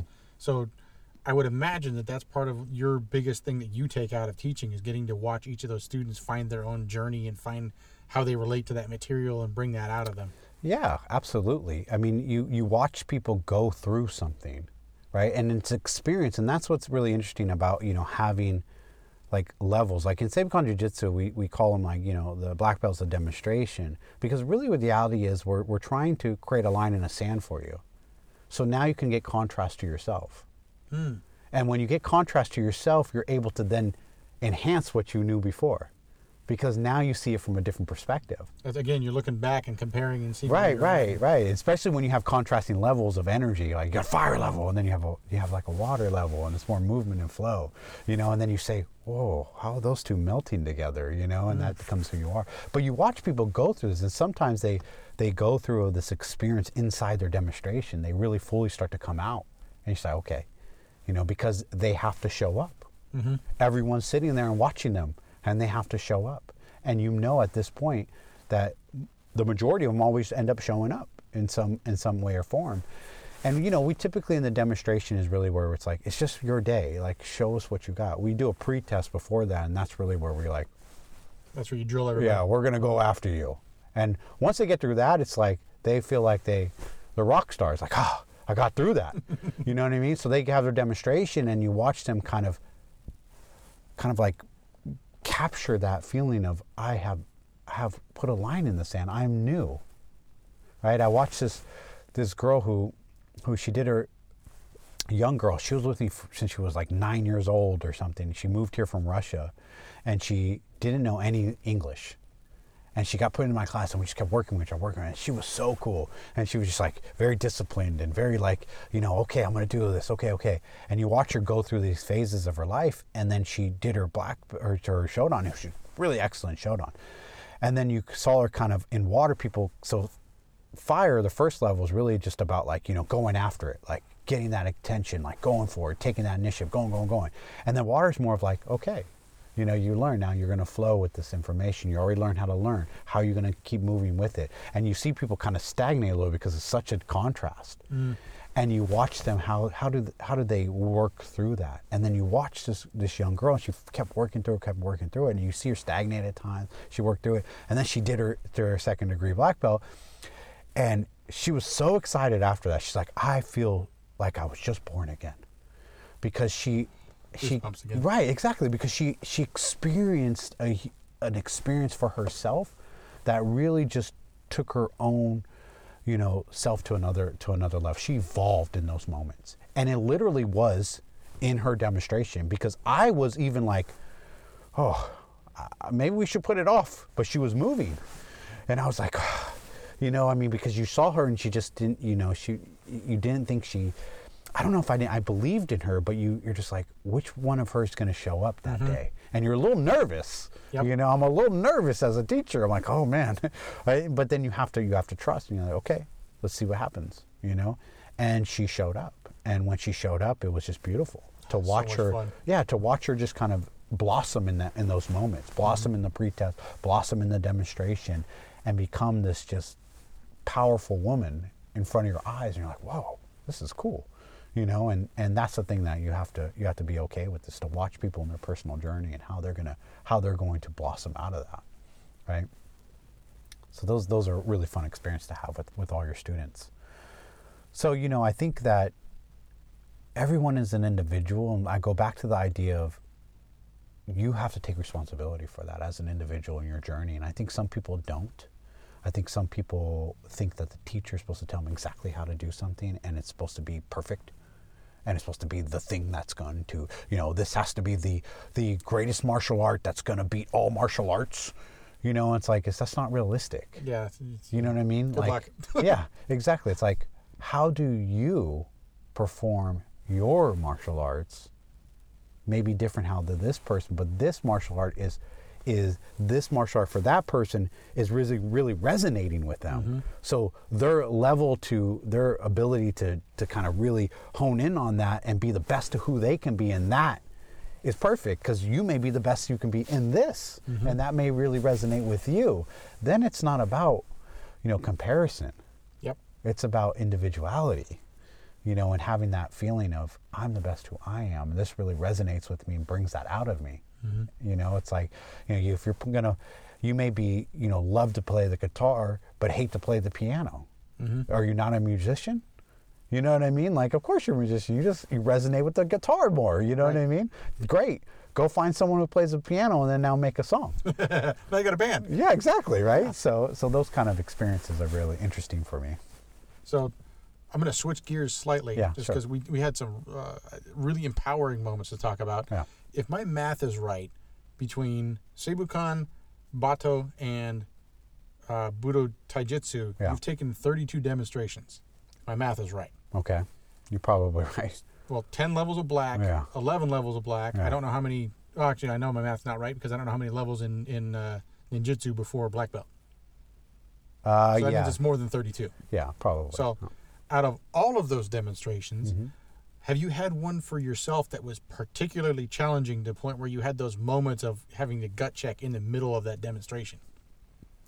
Yeah, I mean, I think that I think they all have a different challenge for you because of where you are, right? Like each one of them has to be a challenge or there's no growth, mm-hmm. right? So, so depending on where you are, they're very challenging. Like in the beginning, when I started taking a lot of them, I mean, they were challenging because I was like, I was really, you know, self-conscious. I really like, oh, am I doing this right? You know, and you had to like get over yourself in order to just do it. You know, so those felt really challenging to me at that time right? But then you you you grow and you go, huh, what were you so worried about? You know what I mean? Like just do it. You know what I mean? Um, I had, you know, I remember having a, a I had to do a black belt demonstration, and I just got back from Mexico. We were ch- training down there, and I had I was starting to get an I had an infection that started blowing my face up. But it was just a little bit, and I had a fever, and my heart was pounding like crazy because my body was trying to fight infection. I went to the, I went to the, um, the, the what is it called? The clinic there. The the, what do they have? those little- Emergency services or whatever? yeah, yeah. You know, they do a little like uh, Clínica de Salud or whatever? No, like in no inside inside Monterey. Right before I went down, there's a little clinic that's like urgent care. Oh, urgent care. I went to urgent care, went there, said I'm I don't know what's going on, you know, and they tried to give me something. I'm like okay, and then I went from there right to my demonstration. Oh, boy. and you know, so I'm like okay, and I'm just going for this, right? And it turned out to be to be okay, um, but that was challenging. You know what I mean? Um, I find that the most rewarding ones were the fact when when I knew that I really shifted, like I really shifted to trust who I was. So, you know, for like Seibukan, you know, I think that when after you do like your Yondan and you go through this win this win element, this is really about like, you know, letting go of ego, letting go of what you want to happen and allowing things and really surrendering to what is and that really started me on on on a path of just being more confident in my movement moving more diligently um, moving with the okay that if something changes i change you know and not really thinking that you know i have to do this and because i do this if they don't go down i failed. Like that's just like you know almost immature thinking. You know what i mean? Because you think that oh i have to do this and they have to go down or i'm i'm screwing up and that's so not true right? Every body everyone responds differently bodies respond differently. You know maybe you're not executing in the right moment maybe your moment's off but that's okay. You know mm-hmm. and when you start to be okay with that you actually get cleaner you actually get more precise you actually trust more what you do. So I would say that if any of them were not challenging in some way of who I was at that moment, they weren't worth doing. You know what I mean? Because they didn't give me the growth I was looking for. And then then they're just like, "Oh, you're just checking off a belt." That's Right. not what I want to do. And that's what I tell my students. It's like, "No, I don't I don't sell belts. I want to see you move through an experience and grow mm-hmm. as an individual. How are you growing? Yes, you have curriculum you must understand and perform proficiently. But if you're performing it just like because of how you've seen it and you're just being a robot about it and you can't handle pressure or you can't handle the the hey, this is a big everyone's watching you and guess what? You're not gonna know what that guy does for you better show up. Mm-hmm. If you can't handle that then then that then you have more work to do. Right. Right? And that that handling of that changes degrees based on how how much you're changing, right? So sure, like if you're if you're a certain person, maybe I know what degree that you need that is in your comfort zone, and I'm going to take you a little bit outside of that, hmm. and then I'm going to keep pushing you outside, keep pushing you outside of that. That may be different from this student to this student, mm-hmm. and that's okay with me. That's okay with how I push them, as long as they're they're dealing with the curriculum that they're learning. And that's what you expected anyway for when you were doing your demonstrations. Absolutely, absolutely. And and Kancho really does that. I mean, he he's one of those teachers like you know, you can't just come to me and because I like you, I go, okay, you're going to be a Shodan today. You know, it's like no, no. He really wants you to have that experience. We don't actually. So a lot of martial arts schools they will they will do like um, group. Um, promotions, right? Put everyone in the thing, and everyone does their promotion, right? Right. He doesn't want to do that at all. It's your day. He wants you to have that experience for yourself. Yeah, I've heard it's really rare if you have more than one on the same day. Oh yeah, we. I mean, I, I. Maybe we did it in. I don't even think we did it in Hungary. I think we actually had to do one one day and the next day. He really he really fights it because it's your human experience and it's your day. We do we do the demonstration. We have a bunch of food out there and we celebrate your your coming of age to say mm. right.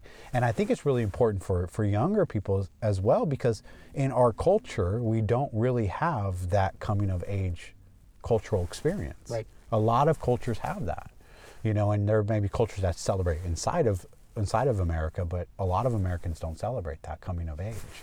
Um, you know, what's the coming of age? Going and drinking, Right. drive, driving your car, being able to buy a lotto ticket. Like, is that really the coming of age? You know, or are we trying to teach these kids and these people like here, you here is a line in the sand. You have become something now, and you have now a perspective on who you were. And I think that's really what the, like demonstrations do for people that I've seen.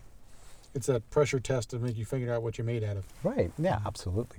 Absolutely. How do you get people used to actually dealing with that kind of pressure before their demonstrations? Yeah, I mean, I think I, I think it's a combination of stuff. First, you have to get through the physical stuff, right? You have to get them, you have to get them comfortable with moving.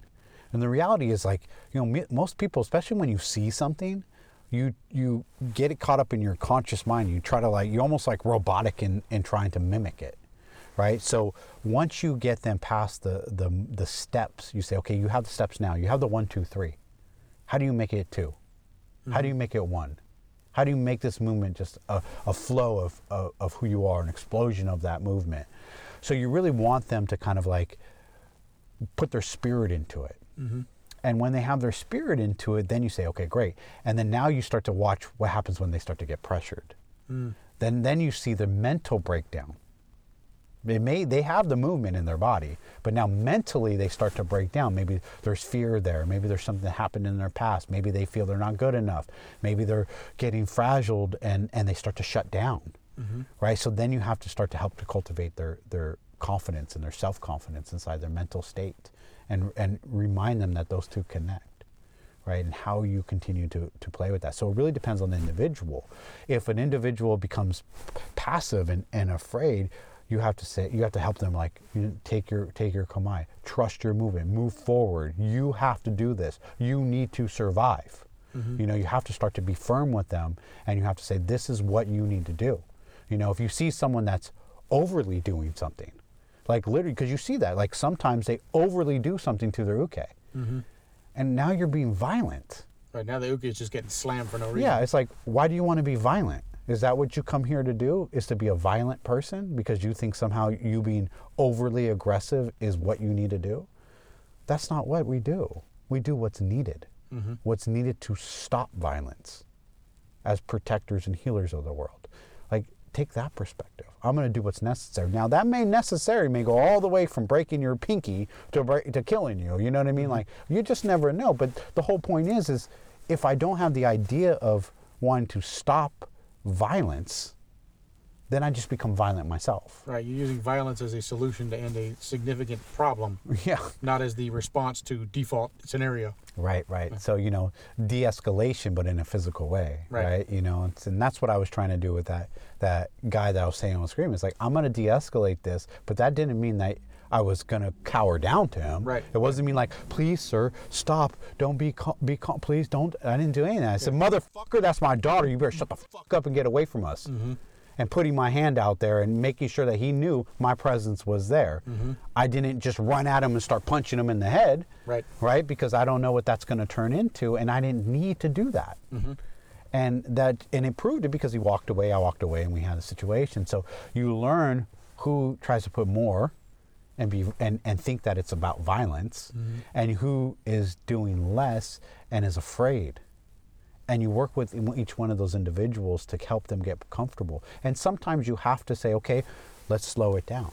It's okay if it's slowed down. Let's see. Or now we're going to pressure test this fact. Now I'm just going to start pushing you a little bit. This, what's going on with you? Oh, I don't know. I feel like I'm in the. Okay, so what's your strategy there? Let's think about a strategy that you could default when you're starting to have that right? So if you're if you're defaulting to, if you're if you're just freaking out and pausing then you're not thinking about a strategy. Mm-hmm. If your strategy is i need to move my feet. I need to put my i need to get my hands and up so i can i can control space. I need to you know mini i'm going to move my feet and then and look for a strike or move my feet and get my kamae. Like, what is your strategy at this moment? Let's talk about that. Mm-hmm. So that they can start to implant that strategy into their body into their subconscious Nice. because right now it's not it's in their it's in their conscious thought and what happens when it's their conscious thought when it starts to pick up speed their their mind's not quick enough Yeah, brain can't. Their conscious mind does not have the ability to process that fast. right exactly so we have to get them over that we have to get mm-hmm. it into their subconscious mind get the strategy let them feel comfortable with that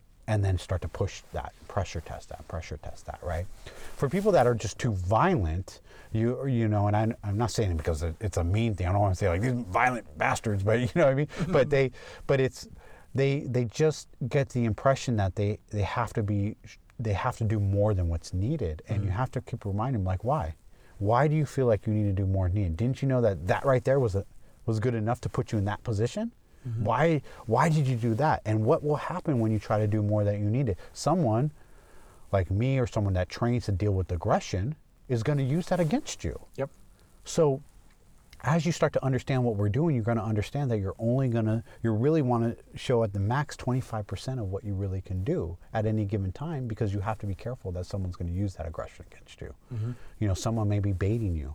Someone may be, you know, opening up a thing to, because they know you're going to, to go for it. Yep. You know, I mean, I don't know how many students that we started to play or how many friends I had to play with, and then all of a sudden, you know, they start wanting to get aggressive, and you let them, and then you slowly get them into into a compromised position because you let them, you know, they're really focused on that arm or that shoulder, and you and you almost like keep that tension up there, and then as you just like squirm around it and punch them or something, you mm-hmm. know, squirm around around that while they're fighting against that one thing that you're giving them, like you know, like here it is, you got Yeah, it, oh my look at the god, birdie over here. yeah, exactly and and they get overly they get overly uh, attached to it mm-hmm. right? So they're attached to some sort of idea that they have to be you know they have to have so much aggression and i'm saying but why? That person doesn't need that much. Mm-hmm. Now maybe this person needs that but you have to be able to understand that level of what you need to put out mm-hmm. because then you're not in control if you don't understand that level and what we're trying to understand is that you don't can't understand how to control someone else if you can't understand how to control yourself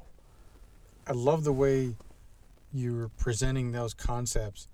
Is nowhere in there was that about how there was anything you're responsible for for dealing with somebody else's psychology.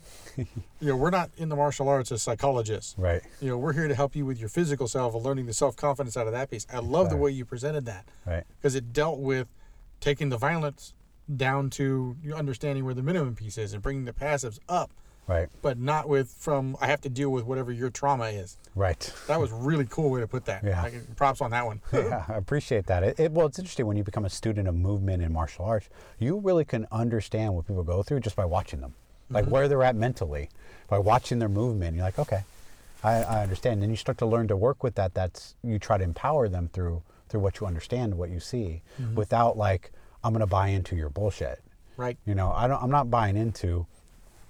You know, life's happening to you. I'm buying into life's happening for you. Are you seeing it? Mm-hmm. I think Kancho is really good about teaching uh, teaching me that. It's like, you know, you get you get the drama of, of dojo sometimes, and this person does this person, that person does this person, and this person wants to talk to you about that person because that person did something. You're like, so every time they would you you get something like that, you turn. I would always try and turn back to you know, like, well, what was your involvement in that? Mm-hmm. You know what I mean? And not necessarily what did you do wrong, but how are you? How did this manifest in your life? Mm-hmm. And what are you seeing in that? Like, don't tell me about that. I don't. I'm not here for that. For for to be the you know the principal. I'm here to understand why why is it bothering you, and I'm going to shine that mirror in you so you can go back and understand it. And that's all I'm here to do. I'm not here to tell you how to deal with it or tell you why it shouldn't bother you. Here, look, why is it bothering you? And what do you need to discover about yourself because of it? And Nice. that really changes them. That changes the mental state. And you watch when people change their mental state, they change their physical state. Yep. We can see it when people's walking down the street, right? Walking down the street with posture. Mm-hmm. You see certain people and you can say, oh, that person's out, not having a great day, or oh, that person must be something thinking about something, or or wow, that person's really like jacked up on something. Like what's going on with that person? Or you see someone that's just walking in a very confident way, and they just feel, oh, well, that person must be pretty like chill. You know, they're at they're at a nice medium level, right? They're in assertive position, right? And guess what? The assertive people are probably the ones you're not really messing with, right? You're Yep. you're either going after those people who think they're all bad because you want to prove a point, right? Some victims, you know, want to become, or you're dealing with the person that looks like the victim, right? So, how do we cultivate an assertiveness that is not a violence, right? Um, and I think that that's that's huge to try to to cultivate. I think that sometimes we think in that we have to present this very aggressive being in order to to put on this like I don't know fake armor so that no one messes with us. But it almost draws in that attention. It really does. You know, it draws that in. I, I mean, I remember when I was young and having these things, you know, when I would get in fights or get jumped or, you know, you know, be randomly attacked, you know, you'd get all these things that happen and you would, you would try to understand. I would try to understand like, well, why, why did this happen? And how did it happen for me? What am I learning from this about myself in this position? What was happening? This, you know, why did this person just walk up to me and start to, you know, start trying to, you know, fight me or, or start hitting me or, you know, like why, why did that happen? Why did this person come in and start trying to, to, you know, put his hand in my pockets and take my money? Like what, on a bus, on a crowded bus, like what, what was it about me? What was I positioned like? How was that happen? And I have to use it from a place where I don't feel a victim of it. Mm-hmm. Because if I become a victim of it, then I become scared, and that fear drives me to do other things. And I want to be very careful of that because it's not healthy. It's just not a healthy form to outlet in that way. So I'm really trying to, to see life happening for me and really use those lessons to cultivate myself every day better and better. That's really what I want to do. Beautiful. Know. Love it. So, so you do a lot of these podcasts, right? And people, a- you ask a lot Extremely of blessed. questions, right? And you, you had a, you had all this time to experience martial arts and talk to martial artists. What is something that you see as a collective whole that is kind of like, you know, whenever I talk to them, there's this symbiotic like thing that's happening that they keep saying. Like, what is that thing that you see and that you experience when you talk to all these people? This is awesome. It's the first time somebody's ever asked me a question. uh, we touched on it earlier, but there's this. I, I don't want to use the word fraternity, but it, it's, it's the closest analogy I can think of at the moment. All of us who have put any significant time into studying, be it one art, be it multiple arts, it doesn't matter. We all have this kind of symbiotic relationship and this fraternal bond of we've all been through this crucible of having to go through a physical training, a mental training, a spiritual training Right. not a religious side of spiritual Right, training, right. but the getting to be a better person. How do you take these skills and grow from them? Mm-hmm. And across the board, everybody I talk to who has spent any significant time in the martial arts, all of us have stories Mm-hmm. that help. What what did we take out of it, and how do we help somebody else? Right. And by and large, it's the martial artists who got into it for whatever reason. Some of them want social aspect. Some of them want the camaraderie. Some of them want I, I had a really negative experience and I need to, I need now learn how to protect myself. Right. Or you know my best friend got jumped and I want to make sure that I'm not going to get jumped. You know we both live in a bad area. Whatever, whatever those reasons are, people stick with it for a lot of the same reasons. Mm. And it's really cool to talk to everybody that's been on my show so far and even the people that i you know i've got a whole bunch of people that i've talked to and they kind of say yeah that's really cool but i don't know if i want to be on a show. But all of them have the same kind of idea. It's i met brothers in the martial arts. Right. i met sisters in the martial arts. I've got teachers that i revere not because i put them up on a pedestal but because every time that i have a question Right. they can help me figure out what I need to do to answer my own question. Yeah. Yeah. And I've got mentors that I can go to with anything, and it doesn't matter if I call them at three in the morning. I usually get the cursed reaction real quick, and then it's okay. What do you need at three in the morning? You know, well, I want to do this. Good. Call me back at nine a.m. or I'm in a crisis and I just I, I need somebody to help me through something. I've got mm-hmm. resources that I can pull on. I've got mentors that help me in life. I've got some of the uh, absolutely not some of my best friends are the people that I've met in the martial arts. You know, um, and it's just been so cool tying that back to the question about this show. It's been so cool to get all the different perspectives. Everybody's got their own story Right. but universally we have those that same bond and it's really cool that it, it, it doesn't matter what style you study you're still getting some of the same life benefits out of it Right. And i love doing this show because i get to hear all of these stories and it, it gives me goosebumps and several times today i'm sitting there going like hey look at goosebumps again right Yeah. and every show has that Right. you know i do this just because i love talking to people about their stories Right. but the personal gratification for me is watching you guys light up. Like I don't get to do everybody on video, but luckily we're guerrilla podcasting today, so we're sitting in the car recording, and I've gotten to see your face light up so many times hmm. because you remembered something, and it's in that moment you go back to that visual piece, and it's almost like I can I can watch you reliving the sensory inputs as you describe it. You just light up, you get so excited. Everybody I've talked to has the same kind of thing that they're talking about. That lights me up, and it keeps me wanting to keep doing more of these shows. Ah, that's so cool. And I, I, I know love, that was a long-winded explanation. No, no, I love hearing. I love hearing about that because I think it's so important to. Everyone has a story, like you're saying, and to watch people who who ex- have that experience and and it really is like cultivated who they are, and they really get excited about it. You watch this, and and I think this is one of the things I talk about when I see people do their demonstration, and and they get this kind of like whoa, this is who I am and this is what I've done. And, and they like get excited about these kind of things and mm-hmm. to watch them go through this. And no matter what else they do, they had that experience in their life. Everyone's been through that experience that they do. So you have all the black belts line up and they watch this person getting their black belt and doing it.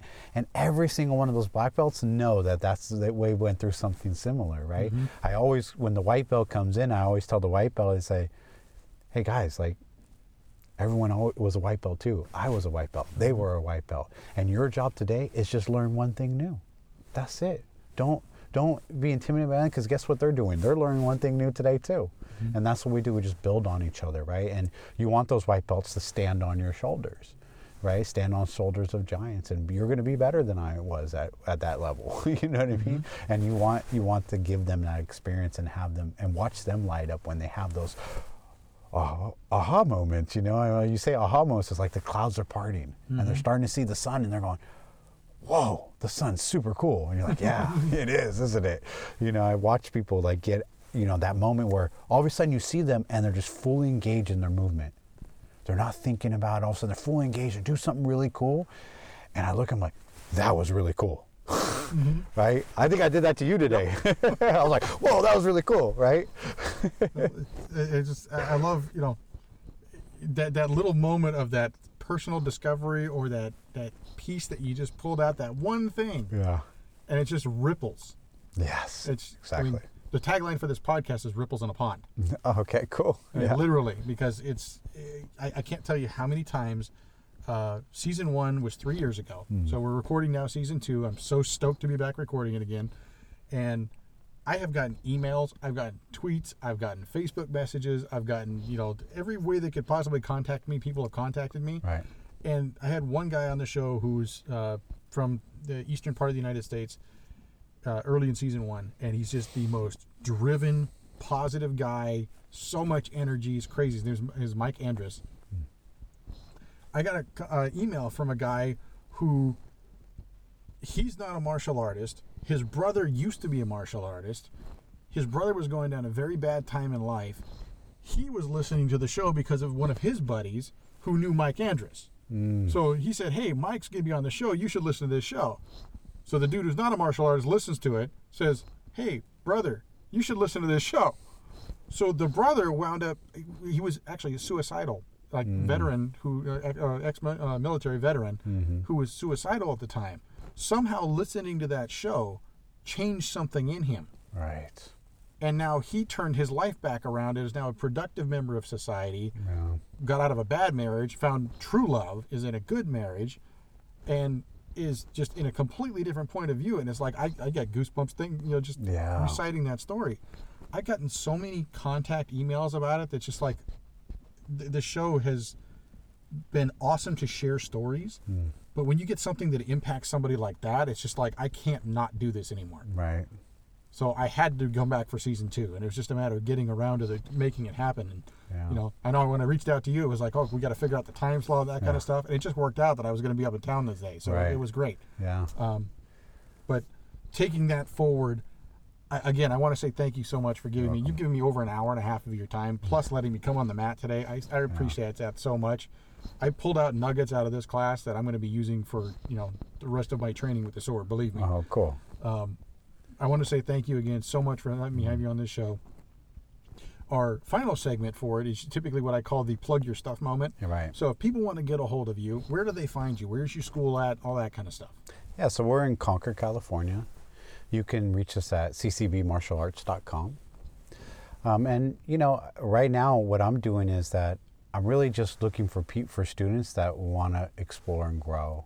You know, so so I'm kind of being a little bit more selective in, in who I decide to train with, and not because of anything like you know, oh, I I can be selective. It's just I really want to focus on people that want to train really good and I want to make sure. So my process is a little different. Like I want to interview you, I want to see what your goals are, why you want to train in martial arts, and then let you come in and then work with the class, see if you're a good fit. And if this is the right place for you, then you're going to be here.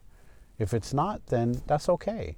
Like I don't want anyone to feel pressure or, or feel like they have to, you know, oh no, I, I have to sign up and da da da. Like, no. I want you to know that this is your this is your place to come train and to learn and grow. And I want to be just that person that is a resource for you in that way. So if that's something that you want to do, please, you know, you could reach out to me. We could talk about it if you want to do it. We have, you know, obviously now we're in this kind of COVID thing, so we do some some some stuff over online. Sword's really good to do kind of on online if you want to do some of that as well. Um, but yeah, I'm looking for those kind of students. I'm really like since COVID happened, I you know obviously it affected all these martial arts studios, and and I and my heart breaks for all the ones that I know that had to close because they couldn't survive, and and we're hanging in there still. And I'm really blessed to, and happy that I do have a core group of people. And what did that mean? Well, I had to get another job, right? You know, and but I do this because like what you said, you you remember and you see that impact that you had on somebody and how it changed their life. And I and I get you know I get the same kind of message man you saved my life. You know I was mm-hmm. really didn't then. I said and you know sometimes you don't even know it. Oh man when you saved that one thing that totally changed who I was. And I was like wow you know that thank you for sharing that with me. Because those are the moments that you say I just showed up. Mm-hmm. Like I just showed up. I was just trying to be me and tell you my experience and who I was and what I've been through. And I was just trying to be honest with you you know, and try to try to help point you point wherever you wanted to be pointing. I said, well, did you look at that? You know, here's from my experience, I saw that. You know, and they and people I think really resonate when you are you seem approachable like that. You seem like a human being. Like, wait a minute, you're just another guy who did the same thing. Like, just you're just another guy who just like went through this whole process. Yeah, I'm just another guy who went through a process, and I'm not any better than you. I just been through a process. Mm-hmm. You know, I'm and just a little further down, down that path than you are. Exactly. Yeah, you probably have you know been through a process way more than I do. You probably teach me something, right? And I really want to cultivate that kind of you know understanding with each other because I feel the same way. I, I I love my my teacher. I respect him dearly, and the greatest gift he he gave to me is let me see him as a man. Mm-hmm. He's just a man who who did really cool things, and he continues to try to be a better person each day that was a human side of him that you know when you when I first met him first time I was like oh man was this guy even human? You know what I mean? Why does he keep you know he keeps staring at me? Like every time I talk his eyes never move away from when from me. You know it was, it was like a weirdest thing for it's like you, you know what I'm talking about right? Because he does it right to you right? He just looks at you and just fully engaged in the conversation. You're like whoa this is interesting you know? So but he, he opened up that space and really was was vulnerable enough to say that I'm a human being. I went through this, and I can help you through through my process if that's what interests you. So that's kind of the approach that I like to take. If you're interested in the process that I'm that I'm expressing or you want to know more about it, then reach out. And if it really resonates with you, let's go. Just like I said, if, if the guitar resonates with you and that mm-hmm. teaches you to go on a path that allows you to explore the artistry of what the world is, man, more power to you. Like, I'll, I can not wait to hear your song. Mm-hmm. You know what I mean? So, but if this resonates with you and, and it's something that you want to explore, that's what we're here for as teachers, right? We're here to help help whoever wants to go down the same path. And which arts do you have available for them if they want to come? Right. Once they pass the interview process, what's available to them? Yeah. So so I so I teach Seibukan Jiu-Jitsu. That's the main art here. I teach um, Inshin Ito Ryu Batto Jutsu. We teach uh, Seibukan Jo-Jitsu because we have a Jo-Jitsu art. And then we have a Bujinkan Budo Tai which is really, which is taught here mostly by my um, really good friend um, Joel Shihan, who's been doing um, uh, ninjutsu for many, many years 30 something, 30 plus, 35 plus years. So he's a really good friend of mine. I let him kind of lead the class and I jump in as much as, as possible, but he really leads that program. Right on. Yeah.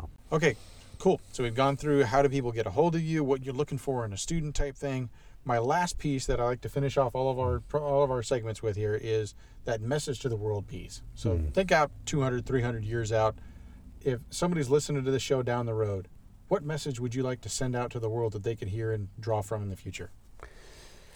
I mean, that's a, it's a great question. I think that what always resonates with me when I always come back to is like, you know, this thing I said a few times today is like life's happening for you, not to you. And when you realize that, you realize that you're not a victim to what life is happening. It's actually serving you. And when it serves you, you learn to serve it and serve others. So as I as I realize that life's happening for me, I take a responsibility in that. And I say, okay, well, if it's happening for me, then there's a piece of my responsibility that I have to drive in order to understand what, what is it for me? What's for me? And what's for me to help serve others? Right? And I really try to understand that because I think it's true. When you connect with people and you live with them in a human experience and you watch them kind of as things start to unfold in their life, them starting to realize that life is happening for them and they can do something with that instead of feeling victimized to it happening to you they really blossom and i think i really i really connect with that it's like let's continue to move forward as human beings as people that are living life and there's no playbook there's no puzzle that needs to be that needs to be solved sometimes even though we our mind gets in there right our mind really wants to solve puzzles but if we if we strip away from the, the thinker and get to the observer of life, we start to release some of that tension and we realize that things are unfolding the way they need to unfold. Stop I, I have to stop attaching a certain like good or bad to them and being that dualistic way. I need to let it unfold and I need to let it allow me to grow. So that's what I would say to do. That's beautiful again, thank you. You've given me over almost two hours of your time today. I am so appreciative of it. Um, can't wait to get this show up on the air. Thank you. Appreciate your time. That was episode seven of season two, featuring John Rodriguez Hanshi from the Contra Costa Budokan in Contra Costa, California, and Seibukan Jiu Jitsu. Fantastic discussion. He's a truly gifted martial artist, and I had a blast chatting with him about his career and his thoughts about personal growth. We all have to work with someone better than us to grow in our chosen disciplines. I spent an hour on his mat prior to recording this episode and picked up so many tips and tricks that's going to help my journey and by proxy my students' journeys. So, John Hanshi, thank you again for letting me join your class tonight. I had all sorts of fun, and then I got to chat with you for a couple of hours, and now all of our listeners get to hear that episode. Great stuff. Again, season one is still available at all major podcast platforms. We just added five or six new ones here this past week. If you like what you're hearing, please give us a rating on whatever platform of choice you're listening on. We greatly appreciate the feedback. We're on Apple Podcasts, Google Podcasts, Spotify, Amazon, Pandora, Audible, iHeartRadio, Alexa, Stitcher, TuneIn, Castbox, Bullhorn, the podcast app, and of course, our host is Podbean. And you can find us at www.artistofmotion.com. Facebook page is Artist of Motion. Twitter and Facebook at AOM Podcast. You can email pod at artistofmotion.com if you're interested in appearing or you'd like to recommend us a guest. We're open to anyone of any style or lineage. That's it for this week. I'm Steve Zalazowski. Catch you next time on the Artist of Motion podcast.